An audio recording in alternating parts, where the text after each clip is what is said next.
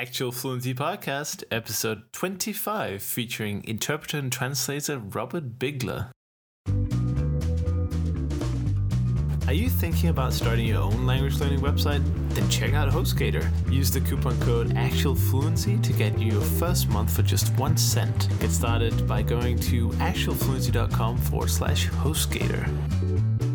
Do you like audiobooks? Well, then Audible is for you. If you go to actualfluency.com forward slash book, you choose a free audiobook from a selection of 150,000 titles. Welcome to the Actual Fluency Podcast, the podcast that gives you the tools and inspiration to learn languages faster and more efficiently. And now, your host, Chris Broholm. Hello, guys, and welcome to another episode of the Actual Fluency Podcast.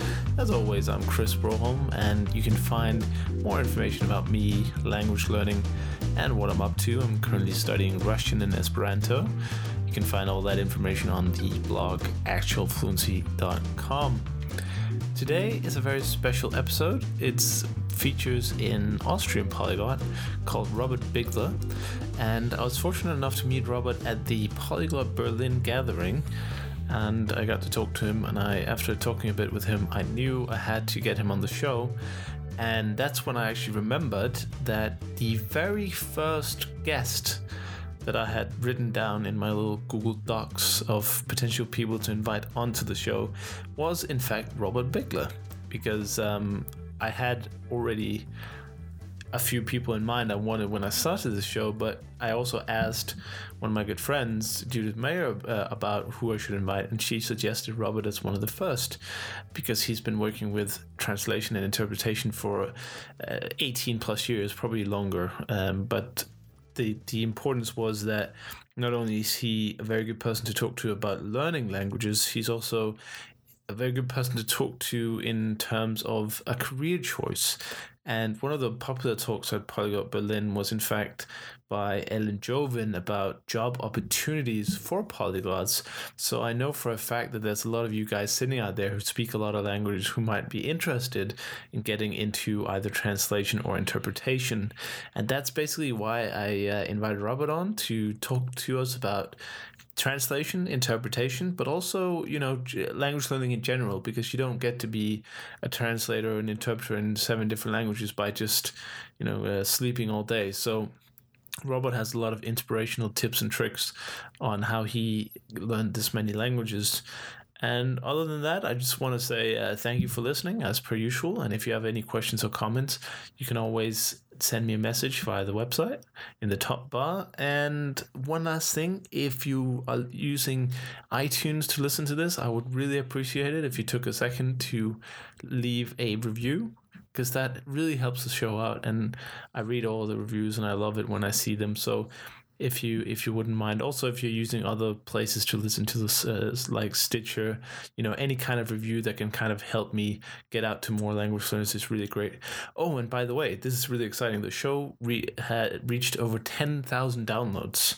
So uh, thank you guys. You guys are awesome and i'm happy to be here every week providing inspirational and um, well, yeah, inspirational uh, language learning content and interviews with amazing language learners. And as long as you want, guys want to hear it, I'll be here doing it. So thank you so much, guys. And, and here's my interview with Robert Bigler. Have to uh, warn you a little bit. We do go straight into it because we were sitting in front of each other in Berlin. So I don't I don't do my usual uh, call it radio introduction, but uh, I hope you enjoy anyway. How did you get started? You had German, okay. English, and uh, probably when you started school. Yeah, uh, as I said before, since I'm Austrian, my native language is uh, Austrian German. Austrian. So it is German. now it's German. I'm just kidding. So we have our own variant, of course, but it is German.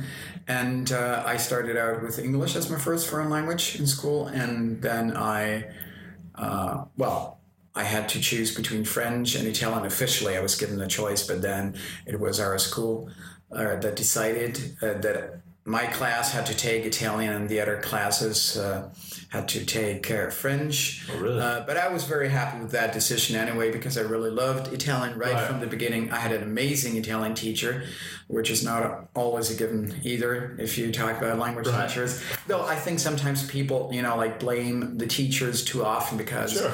you have to do the work, right? So if if at all, bad teachers have always motivated me to do much more work at home, and that So a bad teacher is a good teacher for you, actually. yeah, because at the end of the day, that's what you know, like made me progress or make more progress.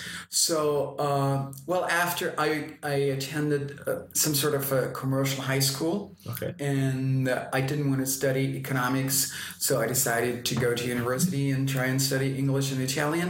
And that's what I did, and uh, well, I had to change the faculty because the first faculty I was at uh, was only training teachers. I only learned about that later on because at that time, you know, no internet, whatever. Those were the dark ages, so to speak. So it was not that easy to get all that information beforehand.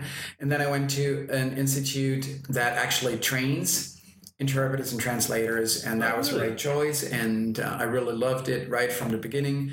And before I finished my studies in Italian and English, I added Spanish and French. Wow.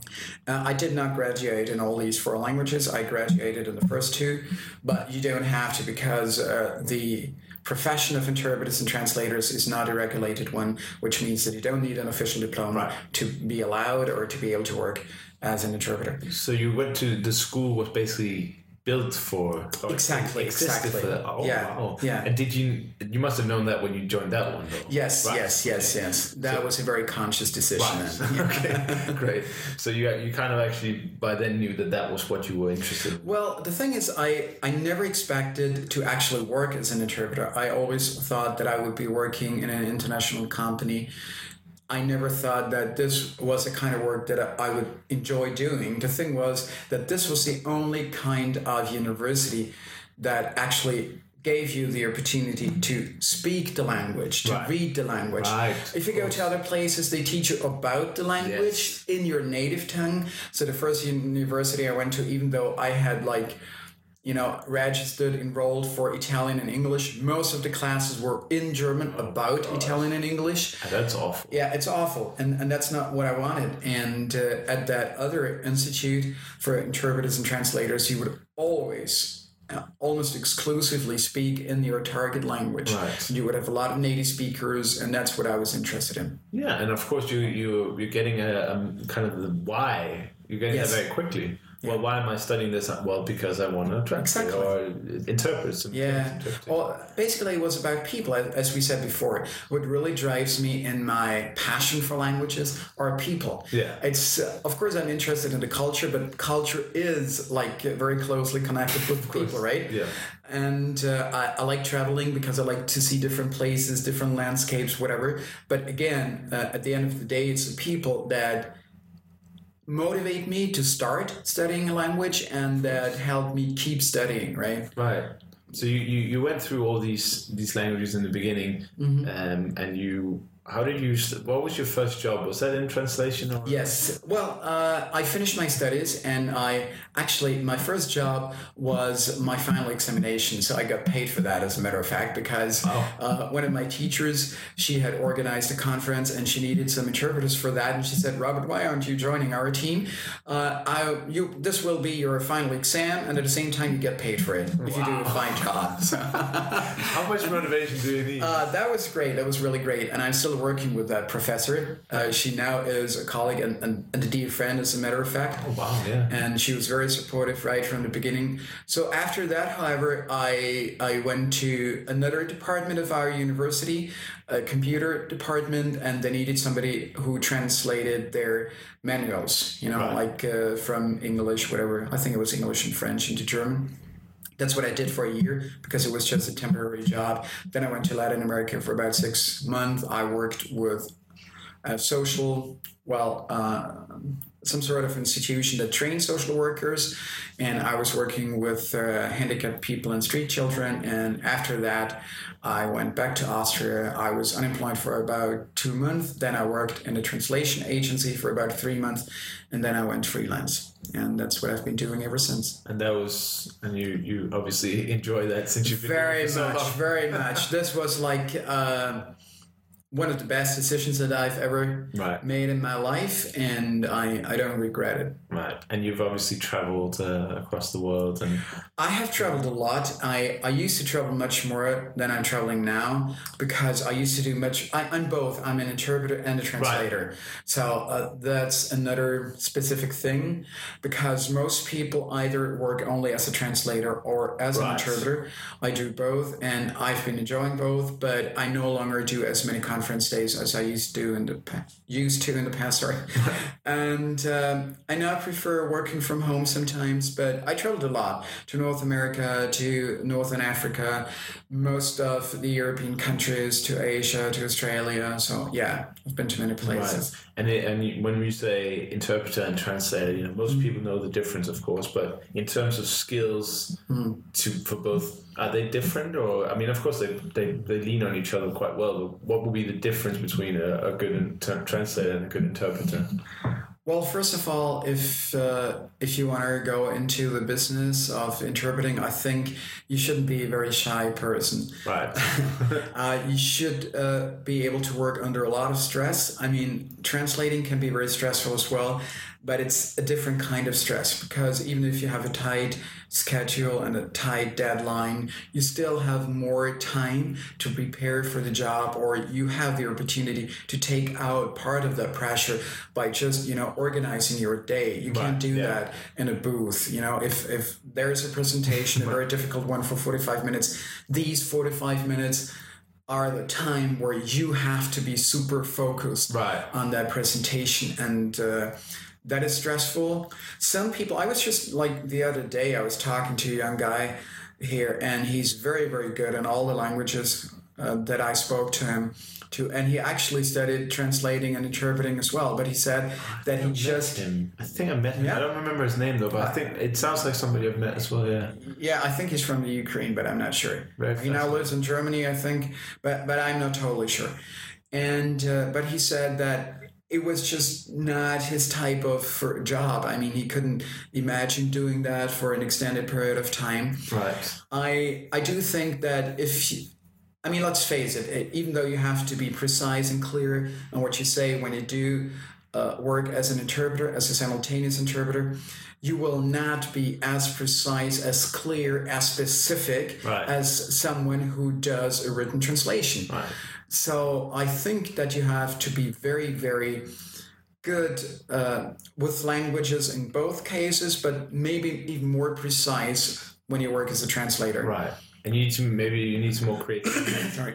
maybe you need some more creativity as an interpreter because you need to think Yes. on your feet. Yeah, you have to uh, more creative in the sense of uh, being able to get yourself out of a difficult situation very quickly, Right. and you have to to be in command of your voice. You have to make sure that even though you are about to get into trouble, because you know you yourself, you know that in about ten seconds you will either come up with a term that fits the context or you will go down or whatever. so you, you feel that pressure, Yeah. you feel that anxiety, but you got to make sure that the people listening to you don't. Of course. So have you had any of these uh, kind of? Uh, Oh, yes. Do you have any uh, any particularly bad ones you can share? Uh, well, there were a few bad ones, I think. I mean, things have changed uh, in a way because nowadays we almost all have internet connection in our booth. We have our notebooks, our laptops. So I have about, I, think, I don't know, 20, 25 different electronic dictionaries on that notebook. Of course, it's not that you can look up every single word because then you won't be able to listen to the Right. speaker and interpret at the same time. But it's still some sort of a safety net that takes out some of the really nasty kind of pressure that you can have. And uh, yeah, I mean, you know, the problem is, especially if you work from English into German or whatever, that about nowadays, at least in Austria and other countries that I've worked so far, that I've worked in so far, most of the presentations that are given in English are not uh, given by native speakers of English, and the level of proficiency varies very much. And I'm not trying to put down anybody because I make mistakes myself, but sometimes you have people who are sent by their bosses or I don't know head of departments to a conference. They haven't spoken English for 15 years. They had uh, the text either translated by somebody else or tr- tried to translate it themselves. And sometimes it's even hard to recognize the language. And that's really difficult. That sounds And, like an uphill battle. so we had like, uh, especially with names. Uh, yeah, I mean there there are many many many cases where I thought, gosh, sure, that was close, or that was even terrible. So I waited at least ten minutes before I left my booth, so Right. that nobody would see me. But do you, you don't always get the text, do you? No, uh, that is the theory. I mean, you should be given the text like next week, right? I'm going to EU conference. Just before we talked about an hour ago, I checked my email again because they promised they would send us the documents, Yeah. and nothing. They said, okay, unfortunately, we don't have anything, but you can look at our website, and we have a list of the speakers. So what I do is that I will be googling Right. speakers to make sure that I know what have they been talking about lately, and I know the general theme and uh, yeah so no that that's sometimes a problem if it's to be honest if it's like common standard eu Yeah, yeah. stuff it, it's not that much a used to deal. it. You're yeah used to the exactly lingo and- yeah. yeah. And, and the topic next week isn't going to be that specific. If it's a very technical conference, Right. I either deny or I refuse uh, that uh, job assignment or job offer if I don't get uh, any papers Right. beforehand. Or I'll just try to make sure that there are at least a couple of really, really good technicians in our team so that I can ask them in need Right. if, if I'm in need of help. Yeah, it's a whole. I mean, um, that's why I, I, I find you very interesting to talk to because I, there's not that many interpreters, at least not in the polyglot community, oddly enough, for some reason. But at least they're not. Maybe they're not. three, vo- Maybe they're not vocal of that. But anyway, um, it's it's something that a lot of people who might be watching this might be thinking about going into as a career, um, translating and interpreting, or one of the the two. Um, so when you get this, let's say you got the paper in due time, what would be the steps that you would you go over it as a translation job and just go through it, and or would you just kind of do a, a note version and see okay that word and that phrase, or like would you go through it systematically, or would you only focus on the kind of problem points when you were preparing for an, an conference? Yeah, for instance. Uh, no, what I do, but everybody does it differently. Of course. Okay. Um, well, at first, when I started out, of course, I needed much more time to prepare. Uh, I needed to make sure that I know all the technical terms. But uh, you know, as time goes by, you realize that maybe there are about fifty or hundred specific terms, and the rest is just normal lingo. It's just like everyday Right. language, and you have to be very, very you know confident when it comes to these everyday expressions you know if that is something that causes you problems then you have to do something about it Right. what i do is that if i really have a presentation and if I have enough time, sometimes you just don't have enough time to do that. Right. And, and you have to prepare in between because you work for about 20, 25 minutes, 30 minutes, and then it's your colleague, you know, taking over. And in between, you have that time that, that you can also use to prepare, right? And you will maybe have learned a few things from the earlier presentations, okay? Right. So, because you keep listening to them and, and you try to understand what they're trying to convey as a message. I never do a full translation, never ever. Uh, I don't like that. I, I don't do any translations uh, from the paper itself, as we call it. It's like some people just read it out and, and then translate it. I don't do that. I just want to get the gist of what he or she's talking about and if there are specific terms i don't know i go through it very very quickly Right. like uh, you know scanning it for any word expression that might cause a problem That seems unusual. yeah, exactly. That I, I look up in the dictionary or on the internet. Right. And if I still have time, then I go through the text to to understand the flow. Right. You know, to the red thread that he or she is using. Other than that, I just try to relax and take it from there. Yeah, of course. And of course, there's a difference also between doing that kind of conference uh, interpreting and let's say you were in Russia and you were on a TV show and they had Yes. an American guest. That's uh, one example I've seen. Yeah. And uh, it was uh, Mila Kunis, I think they had Yeah. on, and uh, there was just this voice. Yeah. It's we do that obnoxious, sometimes. but yeah, uh, we do that sometimes as well. I don't like it at all, but sometimes that's the only way. That must be incredibly difficult because it's on the fly. It, the person who's speaking doesn't even know what he or she's going to Yeah, say. yeah. So how is the translator going to immediately pick it up? Yeah, but that happens a lot uh, with press conferences. Right. Uh, yeah, it's the same concept. Yeah, and most of press, most of the press conferences are done in consecutive style. However, which means that the person speaks first, three, four sentences, and then you translate that Right. or interpret that. And I pre- definitely prefer simultaneous interpreting. Yeah, but it's true, especially uh, like uh, last year, for example, I went to an international uh, conference on mountaineering in Italy, and they had some discussions there, panel discussions, and they had different people. Like I don't know, some people might know Reinhold Messner, and you know he's quite famous, at least in Europe, I guess.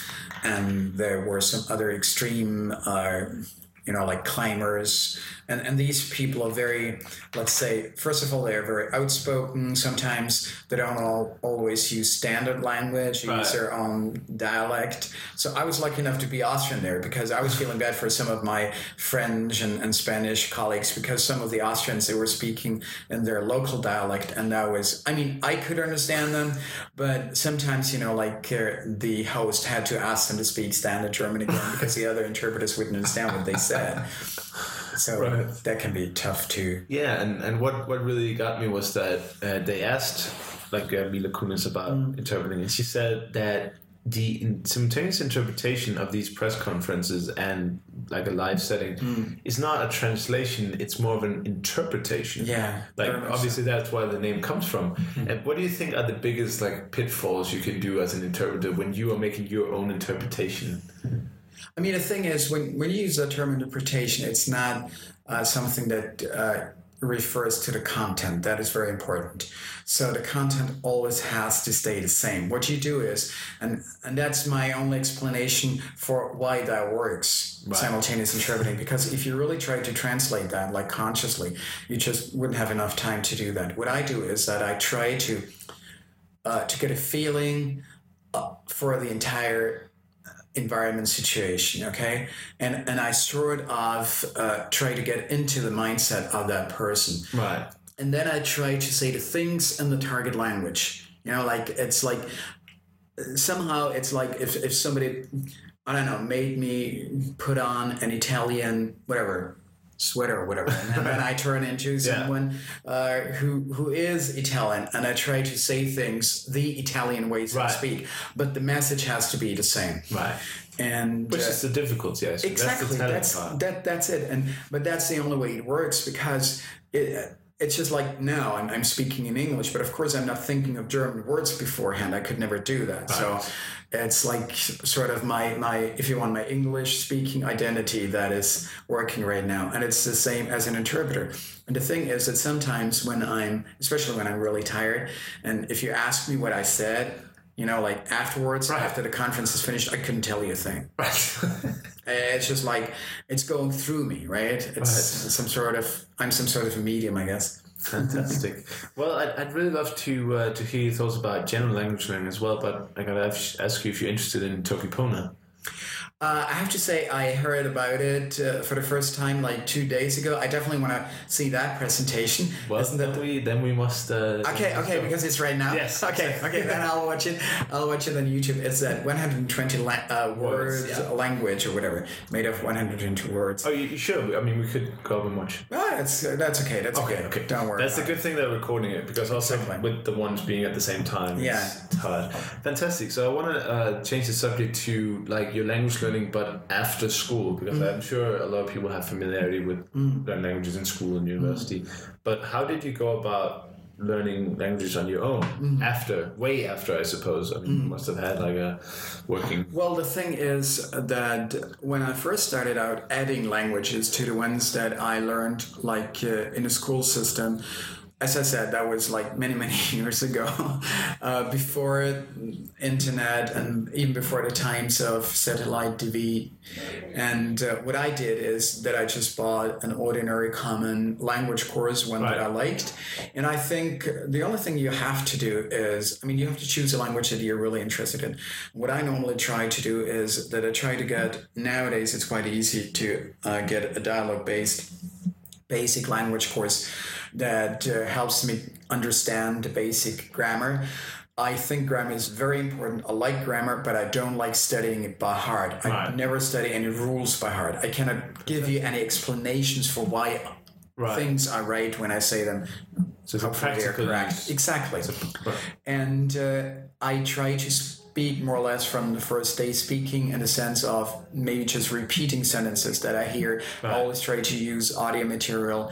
Nowadays, that's quite easy. Yeah, and then I tr- exactly. And then I try to use authentic material a- as soon as possible. Right. If if the writing system is a different one, like with Japanese and Chinese, then it takes a little bit more time beca- before you can actually work with authentic material. But even if I understand just like with Chinese and Japanese when I started out, even if I would only understand like one, two, three characters in half a page. To me, that was motivation enough to continue. Right. So I think uh, one danger or one uh, I don't know um, pitfall out there might be that you depend too much for too long a period on material that was specifically designed for learners. Right. Oh yeah. So it, it's like you know, like trying to practice simple strokes. You know, like uh, right. uh, for somebody who tries to learn how to swim, like for ages before actually trying to swim right. over a certain distance. So you you try to go to the native material as fast yeah. as possible. What, what would you then look up, say, uh, children's stories? No. Or, uh, I, am also surprised when people suggest that one should start out with children's stories. I think they're most some of the most difficult stories. Oh, really? Yes. Uh, the, a lot of concepts that are presented there are quite difficult sometimes. And, and, and, I'm not talking about stories for like children that are three, four years old. I'm talking for children that are between, I don't know, eight and 12 or 14. Wow. So there are a lot of words that you don't always use in your daily life and uh, the grammar structure or the grammatical structures that they present there they're quite complex as well. And it's not always the kind of story that i can relate to as an adult right? so what i start out with is newspapers and magazines, mm-hmm. books and history, and I love biographies. Biographies to me are right. perfect. Yeah. You learn a lot of things about the the time period that you've chosen, about the person that you've chosen, and you get all the important grammatical structures. You get uh, all the tenses because it will make uh, a, sure. a, link to current times as well and and they will have an outlook into the future whatever you get direct speech indirect speech and if it's a topic that interests you you will be much more inclined to actually work with that text right. and I but how do you books so you right that was my that was my next question because you know, when you've gotten the basics down, you can understand, you have the working vocabulary, let's say a few hundred words or something, picking up the, you know, Putin's uh, My mm-hmm. Life or whatever. Yeah, that's what I did, as a matter of fact. Has he written one? Yeah. oh, well, well it, it was somebody, somebody else right. wrote about Putin and uh, Putin's Russia. Right. Uh, that was the title. But but how do you how do you do that? Because to me, that's quite a step going from that basic knowledge of a language all the way up to native. Yeah, but the thing material. is, yeah, but the thing is that the basic grammatical structures are all covered in the course that I've done before. Right. And then I have, let's say, I normally have between eight hundred and a thousand words after the first step. And then what i do simultaneously with uh, you know like trying to read authentic material is that i use frequency lists. I know a lot right. of people don't like them. I love them. Yeah, i think it's, it's pretty genius actually. yeah it's like you know those are experts who have chosen like between four and six thousand words that are the most common words yeah. and they put them in context. You always have an example sentence. And i i learn maybe i don't know 50 100 words a day learning in a sense of of reading through these sentences. Right. I, I don't freak out if I don't remember that word, but I come across it again in, in a in a similar context. And then I will understand what it means, what it stands for. I'm not looking up every single word. Right. Yeah. Just as long as you get the context. Exactly. And, right. and I keep, however, I keep learning the words with that frequency list. Of course. Mm. And then when you you find yourself understanding it, you just move to the next page. Exactly. Exactly. Well, that's And, and I enjoy reading books in different languages. So maybe at the beginning it might be a good idea to read the book in your native language first and then read the same book Right. in the target language. yeah, I've heard that. Yeah. people talk about Harry Yeah. Potter all the time. Yeah, yeah. Or Gary Potter. Yeah. I always thought that was hilarious. Yeah, for example, I, I bought um, um, Obama's biography Yeah. in, in English, German, and uh, Japanese. I couldn't find it in Chinese. I haven't found it in Russian either, but Right. in French and you know Italian, whatever. And it's great. Yeah. First of all, I'm interested in the story. Secondly, there are many, many very useful constructions and, and a lot of really useful, for me, useful vocabulary. Right. That's amazing, and you obviously added a lot of languages. Um, I like I like the term "added," by the way. I- Okay. I, I don't remember who coined it, but it, I think it's really great. Yeah, maybe Brian. Yeah, I, it might have been actually. Yeah, but it, it's just a great distinction because when you say learn a language, that's so arbitrary. Really. Yeah, So yeah. when you say added one, that makes Yeah. it much clearer. um, which of the languages you've added have been most? Should say surprising to you, or most like when you went into it, you had kind of a, a preconception of the language and the culture associated with it, and then when you learned it, it was quite different from where you felt. Have you? Maybe that was Japanese. Uh, first of all, it was a language that I, the first language that I started out of the Asian languages that I've Mm-hmm. studied so far. Why did you? Why did you start? Well, that was a- a totally random decision. Oh, well. Honestly, it's so weird. That's a decision. but I, I, I don't know. Maybe it was just fate or destiny. I remember uh, that day or that night very well because I was totally swamped with work, and I had been working until three o'clock in the morning. Was totally pissed off, to be honest, Right. because I wanted to go to bed, and then I said, okay, I'm going to finish that translation. Then I'm going to do something nice, and I'm just going to surf uh, on the internet. And I came across. I, I wasn't really familiar with YouTube at that time either. And I came across some videos uh, by a Korean guy who spoke about his passion for languages. And and then, you know, you get another link and another link. And then I ended up on, on the homepage of an American guy who had spent a year in Japan. Up to that day, I had never dreamed of even trying to study an Asian language. No. And he was describing his experience there in such vivid colors that I went like, oh gosh, I want to do that. Of course, I was still under the impression of having worked way too much. I was exhausted, fed up, whatever. I Right. wanted to show them that I could do something else now. and uh, the next day, I actually ordered some books. I had no idea about Japanese. Uh, I hadn't even looked uh, into the books yet. Uh, by the time I had already booked my flight to Japan Wow, for that's language commitment. course. That's yeah. commitment. And then I looked into the books and I went like, "What's that?" Okay, I knew they had some weird writing system, but three different forms, you know, and then Yeah. the grammar and everything. I wanted to give the books back, and then said no. Okay, I actually put them beneath my my bed, and I said, "Okay, if I don't look at them, maybe I'm not interested in them anymore." And the next day I took them out again, like a real addict. So I started studying the language. It, it's been beautiful ever since, but also painful. Right. it's a it's a wonderful language. I it's a love hate relationship. Right. I've wanted to give up so many times. wow. And but before we talked, I was talking to a guy from Malaysia who speaks wonderful Japanese, and we were talking Mandarin as well. And those are the moments when I say, "Thank you, God. I don't Right. believe in you, but thank you for helping me to stick with Japanese or two steps You uh, Japanese." yeah. persevered. yeah, yeah, very much. But what does one thing is is how do you? I mean, you say you were so close to giving up. What was the thing that kept you going? If it wasn't a divine intervention, Uh, it was my friends, as a matter of fact. It was my friends, my Japanese friends, that I simply wanted to be able to talk to, and it was. Uh, it was a country. By the time I had been there, you know, like I was totally in love with many things that are Japanese. I wouldn't want to live there as a Japanese person. right? Uh, you are in a somewhat different position as a foreigner, in a more privileged position, I guess. Right. I love it. I, I go there, well, frequently is maybe a bit exaggerated, but I try to go there next year again. Right.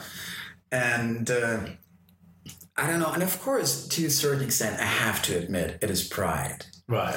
Because, unusual. Yeah, Yeah. you've invested so much time in it, and then, you know, like maybe there are a couple of days where you go like, okay, let's just forget about it. Life is too precious. I'm not going to waste and waste any more time on trying to learn that Right. language. But then you know, like, if it's something you really like, you're drawn to it, Sure. and it will get you back, Yeah. no matter what you do. So Yeah, and also I guess being a European, knowing mm-hmm. an ancient an Asian language puts you in maybe as zero point one percent of the population or something. yeah, especially with Japanese, not so much with Mandarin, I guess. Oh, yeah, I guess Mandarin there is are more. much more Of course, there's uh, yeah. one million native speakers plus all the, the learners Yeah. around the world. But speaking, uh, I mean, uh, in Denmark, for instance, there's there are not that many uh, Yeah. Chinese or Japanese. But even at conferences, it's uh, much more common to find uh, Chinese speakers and Chinese interpreters than Japanese ones. Right. So you So- you you're even more special in a way. Yeah, That yeah. In, in, in that respect, I guess, yeah. And as I said, I really like uh, the country. I have some really good Japanese friends, and uh, it is a beautiful language. It's just driving me crazy sometimes. It's like with all their with the honorific speech, and uh, I know it's uh, and their kanji. I mean, the characters, Right, the yeah. Chinese characters, the different readings that they have. It's it's as if someone had tried to make sure that no foreign devil would ever be able to speak and write their language. Right. And uh, yeah, but I still love it. Right. I, I find it incredibly interesting, and I, I almost feel like as a pretty. So new- you're studying it too. No, no, no, no. I'm not. I'm not at all. Actually, I not. I haven't started yet, at least. But um, I feel like as a as a kind of a new member to the polyglot community and the language learning or language adding community, I guess we Okay. should call it. Um, I almost feel like there's a bit of a, a pressure almost to learn an Asian language because that seems to be like the flavor of the. Maybe I, not the. I do remember that uh, when I saw the first few videos, some people were criticizing some of the, uh, you, well, some of the polyglots that they were. I guess they even criticized them for being racist or whatever, which is stupid. Yeah. Because they said, "Oh, why don't you speak any Asian language? Why is it only Right. Indo-European languages and whatever?" I mean, it's like you choose the language not because other people want you to speak it, but because that's a language that you have an interest in. Yeah, exactly. I think that's Mm-hmm. totally true. So maybe uh, you know I haven't even looked into uh, the culture or anything, but maybe I'll find that Cantonese is better for me or Mandarin. Uh, It's or- it's wonderful. Yeah. It's it's you know like, and it's always the people that draw you into that language. When I first heard Mandarin without having had any intention of actually studying it, I thought, okay, yeah, it doesn't sound that bad, but it's not really a language that I think I, I could ever, Right. you know, feel uh, attracted to or whatever. And now it's one of my favorite languages. Yeah, And it's, I it's had the same experience in uh, in Russian to a large Mm-hmm. extent. I mean, I I chose to learn it pretty. I've heard it a bit, but it always sounded kind of rough and Yeah. a little uh, a little edgy. That sounds a little strange coming from a Dane, but there's a difference. There's a difference. And uh, once I started getting into it, I really kind of I was really surprised at how beautiful it was. Yeah. And I compared it to German a little bit because I was Okay, now be German. careful what you're saying. I'll, I'll do it. But a lot of people say that German is also this kind of brutal commander language, Yeah. and I disagree because I think the whole combinations with um, with the uh, putting the verbs at the end creates a very nice flow, Mm-hmm. and the complex tenses, um, something like the um, hypotheticals, like Mm-hmm. würde, on. I mean, when you have all these, ba- basically when they change into a vowel, is Mm-hmm. when I found it really interesting, and the things you can say that makes it really great. It's not like it's not like listening to a, an opera or a song, No, that kind of beauty, not. but it's a Yeah. kind of like in German, it's like a functional beauty almost. I feel like. I mean, of course, I'm biased, but I do think German is a very nice language. I think it has uh, been getting a lot of bad reputation um, for totally different reasons. sure, politically. Yeah, political reasons, and then you know when when I watch those Hollywood movies where they portray those, uh, even you know the Nazis who undoubtedly were criminals, and you know Sure. we don't really have to go into detail. German's there. always the bad guy. Yeah, but the thing is the way they make them speak. Not even Nazis spoke like that. I mean, it's I don't know where they got that from. So that is really weird. Right. And uh, and and then again, German is a language with a lot of different dialects and variants, even the standard variants, Sure. like. Austrian sta- standard Austrian German is different from standard German German or from standard Swiss German. So I mean there are minor differences because we all can understand each other most of the time at least. Yeah. And I, I have trouble understanding, so, say, uh, Swiss German and Bavarian German. Bavarian German to me is not a problem. Swiss German, yes. I, I did the whole shit, did change the G, Okay, or, yeah. I don't know how to Yeah. how to reproduce it, but I had a Yeah. Swiss roommate, and he tried to speak to me, in, and yeah, there's some of it that I understood, but okay. some of it was also completely lost on me. So We, we have similar, like uh, similar dialect in Austria in Vorarlberg, Uh-huh. where they actually speak more like the Swiss. And every time I go there, I mean, it's a beautiful part of our country. People are very nice, but I feel like a foreigner. switch to English. yeah, it's like honestly, I feel like a foreigner because I can hear that I sound totally different Right. from them, and they realize that right from the beginning because they use certain expressions that I could try to imitate, but that would be so unnatural to me, and I don't want to put on an act. Right. So I talk to them, you know, in standard Austrian German, and to switch to standard Austrian German. But you feel that you are not part of that linguistic community. Right. It's different when I go to Bavaria. I feel much more at home there, linguistically speaking. Right. Hmm. No, that's interesting, and I, I guess uh, it's an interesting development anyway because you have kind of a similar relationship between Swedish, Norwegian, and and uh, Danish, but they're defined as distinct languages. Yeah. Whereas you know something like Swiss German could probably be its own. Well, I, mean, I, am not a linguist, but I think so. Yeah. It, it probably should. I mean, my my friend even tell told me that they had their own uh, dictionary. like I, I, own- I, yeah, I think they have. so, yeah. uh, I mean, that's it's it's funny to see how that happens. Maybe it will change. Maybe Austrian would be a language. Uh, I don't know, but who knows? I don't think so. Well, actually, it is. Well, our standard version is just German. Sure. It's just German w- with a few regional differences, and and the dialects actually, except for the ones spoken in in Vorarlberg, are. German dialects, Sure. you know, but the thing is, you have to differentiate between the concept of a German nation and the concept of a German speaking community. I have to be very careful about that because, you know, otherwise I get beaten up by both sides. Of course. Leftists and righters, you know, right wingers, left wingers, whatever. right. It's just my native So you, so. so you see, uh, you should see the language as German, kind of without considering the the political aspects. Maybe like English in the colonies or something like Mm. That. So it's a tool of communication, Yeah. not uh, like political. And like here in Berlin, I mean, I, of course, people notice immediately that I'm Austrian. You know, the minute I open the mouth, sure. Sometimes they think I'm from Bavaria, and and you know, the first day I tried, I consciously tried not to use too many Austrian terms, and, and I stopped doing that. Right. Now, and like today, I, I was greeting the guys at the front desk with Grüß Gott instead of Guten Tag.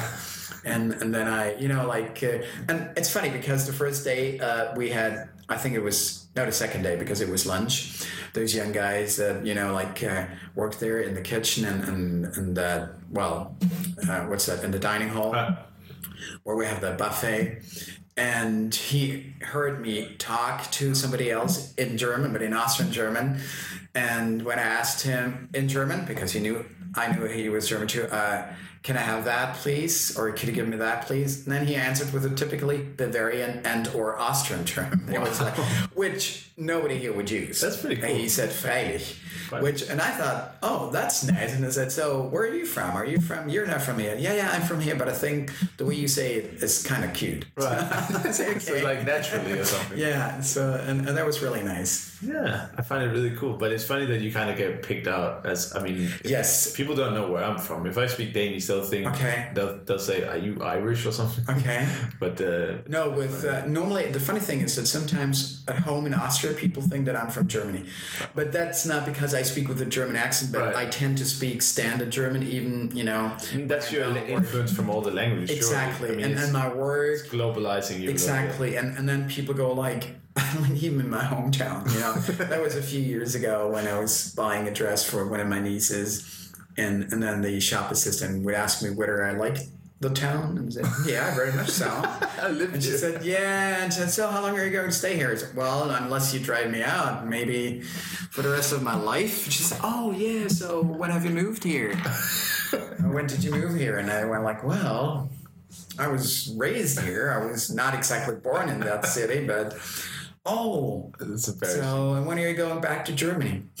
What's the matter with you? I'm not German. It's just because if you don't speak the local dialect, and I don't speak the local dialect for various reasons, and if you speak more or less standard German in Austria, sometimes people really think that you are either from Vienna or from Germany, and both is equally bad for Right. them. yeah, I guess so.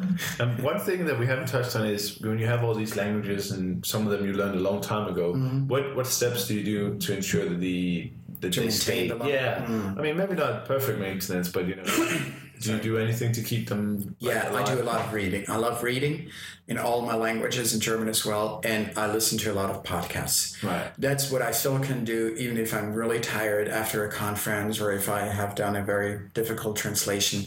Uh, listening to a podcast is something that I can always do. And again, I choose topics, and, and there are lots of fantastic podcasts on, podcasts. on the internet that I'm interested in. So I can practice the language and learn something new at the same time. Right. I'm interested in history, politics, whatever. so political yeah, podcast. exactly. Yeah. That's that's what I do. Sometimes I, I go onto YouTube and I convert the video into an MP3 file and then I upload it onto my MP3 player. And that's what I do. Okay, that's simple and. Uh, And it works. I think it's a it's a good thing to do because you shouldn't fuss about it either. You know, No. you will forget things. Definitely. That's that's the rule, and um, Just don't freak out about it. exactly. That's uh, that's I think that's uh, what I had in, in mind anyway. And I want to just uh, thank you for taking the time. It's been Thank a, you. a real pleasure. Thank you for listening to the Actual Fluency Podcast. For more information, be sure to check out actualfluency.com. Until next time, enjoy learning and have a great day.